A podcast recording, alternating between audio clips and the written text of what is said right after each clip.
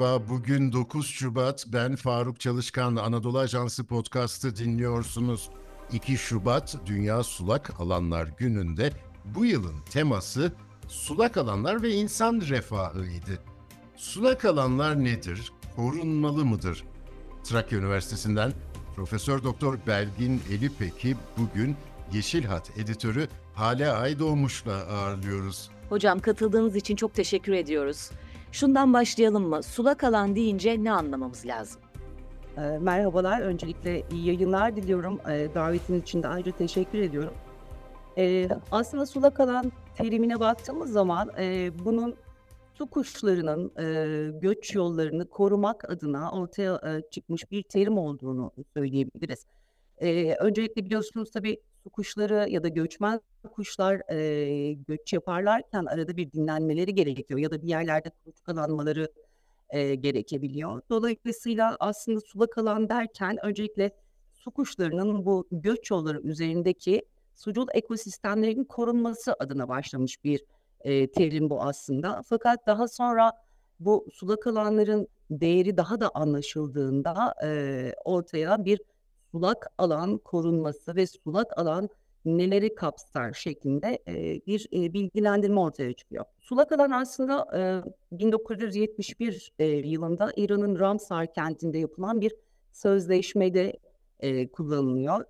E, Türkiye'de daha sonra e, bu sözleşmeye taraf ülkeler arasına giriyor. Çünkü özellikle Türkiye'de e, iki çok önemli kuş göç yolu var. Dolayısıyla Türkiye bu anlamda da bir kilit ülke e, durumunda ve sulak alanların korunması açısından da oldukça önemli bir e, rol üstleniyor aslında. E, sorunuza gelecek olursak Hakan, e, burada sulak alanın bir tanımı var. Diyor ki e, Ramsar Sözleşmesi'ne göre doğal veya yapay olabilir diyor. Yani işte göl, gölet gibi, barajlar gibi e, ister doğal yollarla oluşmuş olsunlar, isterse insan yapımı olsunlar bu alanlardan bahsediyor.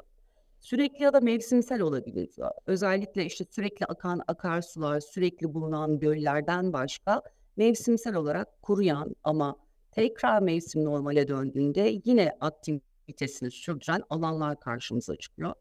Suları tatlı olabilir, tuzlu olabilir ya da acı dediğimiz deniz ve e, tatlı suyun karışımından oluşan e, hafif tuzlu olan alanlara diyoruz biz e, acı olabilir. Durgun ya da akışkan olabilir. Yani göl, gölet gibi, e, e, sazlıklar, bataklıklar gibi durgun alanlar veya nehirler, akarsular gibi akan e, yerlerde olabilir. Tabii bunun dışında diyoruz ki Ramsar Sözleşmesi bataklıklar, turbalıklar ve denizel alanlar ki denizel alanların gelgit döneminde 6 metreye geçmeyen seviyelerinden bahsediyoruz. Bunların hepsi sulak alan olarak tanımlanır e, bu sözleşme kapsamında. Biyoçeşitlilik gezegenin sağlığı açısından ne tür işlevleri var? Şimdi e, sulak alanların aslında e, bir sulak alan işlevi dediğimiz yaptığı işler var.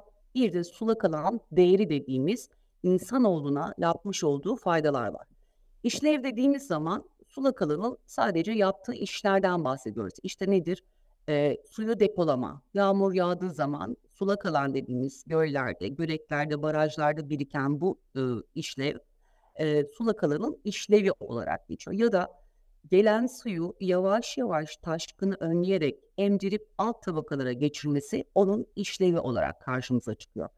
Bunun gibi e, yaklaşık 19 tane işlevi var. E, bu sadece bizim sayabildiklerimiz, bildiklerimiz diyelim. Fakat değeri dediğimizde ise insanoğluna yapmış olduğu faydadan bahsediyoruz.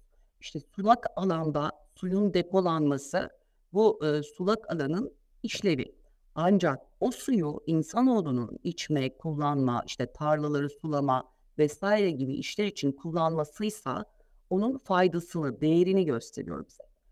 E, şimdi şöyle çok kısa bir e, küçük bir örnek vereyim. Çok önceleri sulak alanlar özellikle bataklık gibi alanlar işte hastalık yapar, e, sinek depolar e, vesaire koku yapıyor gibi sebeplerle e, kurutulmaktaydı. Fakat e, bu sulak alanın asıl işlevi gelen e, bu suyu, kirliliği e, bitkileri sayesinde tutarak e, oradaki kirliliği önlemek ve oradan çıkan suyu da işte bir e, köyün, bir yerleşim alanının e, gölüne vermekte. İnsanlar bu kurutma işlemini sulak alanın e, işte bir takım sebeplerle işte hastalık yapar, koku yapıyor, sinek oluyor vesaire diye kuruttukları bir örnek var. Ardından sulak alanın kurumasıyla beraber gölün sularına e, artık kirli maddelerin girmeye başlaması, orada birikmesiyle o göl kullanılamaz hale geliyor. Yani sulak alanın işlevi oradaki zehirli maddeleri, tortuları, besin maddelerini tutmak, değeri ise suyu temizleme özelliğinden dolayı insanoğluna temiz su sağlamak.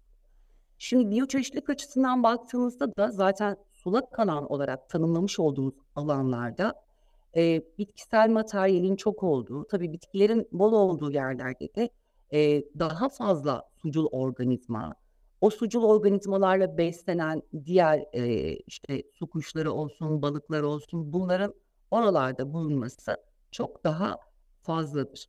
Dolayısıyla sulak alanlar biyoçeşitlilik açısından oldukça verimli alanlardır. Yani bir sulak alanın yok olması ya da işte e, kıyısal sulak alanlar dediğimiz denizel ortamlarda bile o kıyı şeridinin bozulması oradaki biyoçeşitliliğin ortadan kalkmasına sebep olacaktır. E, dolayısıyla sulak alanların e, biyoçeşitlikteki önemini de düşünürsek çok fazla canlı içermesi. Çünkü bu bir ekosistem, ekosistemdeki canlıların varlığı o ekosistemin sağlıklı yapısıyla devam edecektir. Dolayısıyla sulak alanların korunması bu anlamda oldukça önemli. Hocam sulak alanların gıda tedarikini de yakından ilgilendirdiğini biliyoruz. Hem bu ilişki nasıl bir de tabii küresel ısınma e, faktörü var. Haliyle hem bu süreci, tedarik sürecini hem de bu alanları nasıl etkiliyor? Şimdi e, sulak alanlarda zaten e, oldukça güzel bir ekolojik işleyiş var. Biz bu ekolojik işleyişi de aslında e, o kuş popülasyonları üzerinden değerlendiriyoruz. Yani e, oradaki e, kuş popülasyonu ne kadar sağlıklı, ne kadar e, işte periyodikse dolayısıyla o sulak alanda bu kadar e, sağlıklıdır anlamına geliyor. Çünkü e, sulak alanlardaki ekosistemin e, belki de en üst halkasını kuşlar oluşturuyor. En üst zincirini. E, dolayısıyla sulak alanlara baktığımızda da gıda temini açısından da e, oldukça önemli. E, şöyle e, balıkçılık açısından çok önemliler. E, bunun dışında e, işte kuşların yumurtaladığı, yumurtladığı, kuluçkalandığı yerler olarak çok önemliler. E, ormancılık anlamında e, ya da e, bir takım faydalı bitkiler anlamında sulak alanların etrafında içinde bulunan bitkiler sayesinde oldukça önemliler. E, dediğim gibi yani sulak alanların e, aynı zamanda su temini yaptıkları için tarımsal alanların sulamasında da kullanılan e, bölgeler. E, bu nedenle gıda sektörü açısından da sulak alanların korunması oldukça önemli. E, ben hep şunu söylüyorum. E, iki tane terim var. Bir tanesi izleme dediğimiz monitoring. Bir tanesi ise sürdürülebilirlik dediğimiz e, sustainability yani sürdürülebilir bir yönetim. Şimdi siz bir sulak alanın o anki durumunu ya da bir yıllık durumunu e, periyodik olarak izleyebilirsiniz. İşte aylık örnekler alırsınız, su kalitesine bakarsınız, canlılarına bakarsınız vesaire. Bu izlemedir. Ama sürdürülebilirlik dediğimizde siz eğer e, bugün o sulak alanda nasıl faydalanıyorsunuz, işte balıklarını mı yiyorsunuz, suyundan mı yararlanıyorsunuz, tarımsal alanı mı kullanıyorsunuz? Eğer gelecekte torunlarınız da aynı şekilde bundan yararlanabiliyorsa o zaman buna biz sürdürülebilirlik diyoruz. Sulak alanlarda da bu çok önemli. İzleme evet olacak ama sürdürülebilirliğin sağlanması kuşaklar boyunca aynı yararlanmanın o sulak alandan yapılabiliyor olması anlamına gelir. Küresel iklim değişikliği açısından bakacak olursak, e, tabii küresel iklim değişikliği bir küresel ısınma dediğimiz olaylar silsilesinin bir sonucu olarak mevsimlerde görmüş olduğumuz aşırılıklar. Yani sadece kuraklık anlamında değil, işte yağış varsa aşırı yağış, kuraklık varsa aşırı kuraklık. Her şeyin mevsimsel olarak aşırılığı anlamına geliyor. Tabii sulak alanlarda bu mevsimsel değişikliklerden en fazla ya da küresel iklim değişikliğinden en fazla etkilenecek yerler. Çünkü su dinamik bir yapı. Sürekli olarak buharlaşıyor, yoğunlaşıyor ve tekrar yağıyor. Bu işlem sürekli bu şekilde devam ediyor. Ama burada problem şurada. Artık suyun e, bulunduğu e, yer yani işte buhar olarak atmosferde kalması ya da işte çok hızlı bir şekilde yağarak o suyun depolanamadan direkt denize gidiyor olması gibi e, özellikle sulak alanları kuruttuğumuzda ya da sulak alanlarımızı kaybettiğimizde artık zaten suyun e, tatlı suyun insanların kullanabileceği suyun depolanması da çok zor hale geliyor. Çünkü ortada sulak alan yok. O sulak alan taşkını kontrol edecek. Gelen aşırı suyu yavaş yavaş emdirerek alt tabakalara geçirecek. Ama e, eğer ortada bir sulak alan yoksa, sulak alan farklı sebeplerle kurutulduysa, işte bu sadece işte bataklık olduğu için, kötü koku yapıyor olduğu için değil. Tarlalar açmak için olabilir, yeni yerleşim alanları kurmak için olabilir. Bu gibi sebeplerle sulak alanlar ortadan kaldırıldığında bu kez o işlevini yapamaz. Yapamayınca da biz suyu kaybederiz. Ee, daha doğrusu insanın, insanoğlunun yararlanabileceği tatlı suyu e, çok hızlı bir şekilde e, denize, okyanusa gitmesi şeklinde kaybederiz. Şimdi sulak alanlar e, özellikle bulunduğu bitkisel materyal sayesinde e, karbonu tutma özelliğine sahipler. Biliyorsunuz küresel ısınmada, küresel iklim değişikliğinde en büyük problem e, atmosferdeki e, bu tarz e, ısı tutma kapasitesine sahip gazların oranlarındaki artış ki burada en fazla karbonun buna sebep olduğunu e, söylüyoruz. E, dolayısıyla bu sulak alanların ortadan kalkmasıyla beraber karbon tutulumu maalesef yapılamaz. Yapılamadığı için de bu kez iklim değişikliklerini ya da küresel ısınmanın etkilerini çok daha şiddetli bir şekilde yaşamamız kaçınılmaz olur. Bu nedenle sulak alanlar küresel iklim değişikliğiyle mücadele için ya da küresel ısınmayla mücadele içinde korunması mutlak olan alanlardır diye düşünüyorum. Hocam şimdi biz bir sulak alanı kuruttuğumuzda hem karbonu ve diğer sera gazlarını herhalde metan da dahildir buna. Bunları Evet. yutma kabiliyetini ortadan kaldırıyoruz. Ee, üstelik e, kuraklığın çok şiddetli olduğu dönemler için bir e, rezervi ortadan kaldırıyoruz. Biyoçeşitliliği ortadan kaldırıyoruz. Ve e, bu kadar önemli işlevi olan sulak alanlar Türkiye'de epeyce var değil mi? Evet, tabii Türkiye'de de e, yaklaşık 106 tane sulak alan var. E, bunlar e, oldukça önemli alanlar. Fakat onun dışında da e, işte bu sulak alan tanımına giren yerlerin de e, mutlak korunması gerekir. Çünkü biz insanoğlu e, tatlı su kaynakları olmadan hayatını devam ettiremeyen canlılarız. O yüzden sulak alanların mutlak şekilde korunmaları gerekmekte. Türkiye aslında her ne kadar e, çok sayıda göl, gölet, e, barajlarımız, akarsularımız var gibi e, görünse de aslında e, su zengini bir ülke değiliz.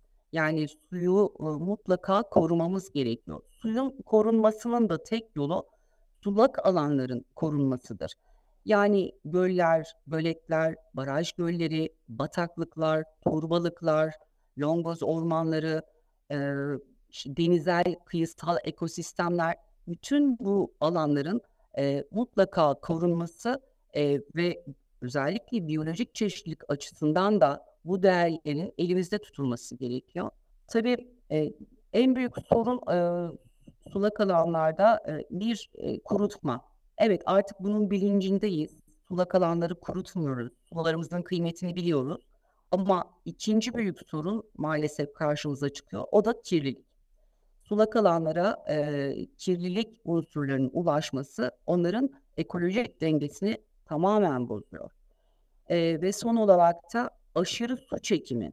Aşırı su çekimi de sulak alanlardaki e, suyun o e, kullanılabilir kısmının çok çok e, inmesi anlamına geliyor. Şimdi tabii böyle olunca sadece sulak alanları korumak değil, aynı zamanda yeraltı su kaynaklarını da korumak zorundayız. Çünkü biliyorsunuz sulak alanı koruduğunuz zaman, orayı kirletmediğiniz, sulak alanın devamını sağladığınız zaman Yeraltı suları da beslenecek. Yeraltı suları beslendiği zaman bizim su rezervlerimiz de elimizde tutulmuş olacak. Ama e, siz e, bir sulak alan kirlendiğinde ya da ortadan kalktığında bu kez ne yapıyoruz? E, yeraltı sularına yöneliyoruz. Yeraltı suları da tükenmez değil yani sonuçta e, onların da bir kapasitesi var.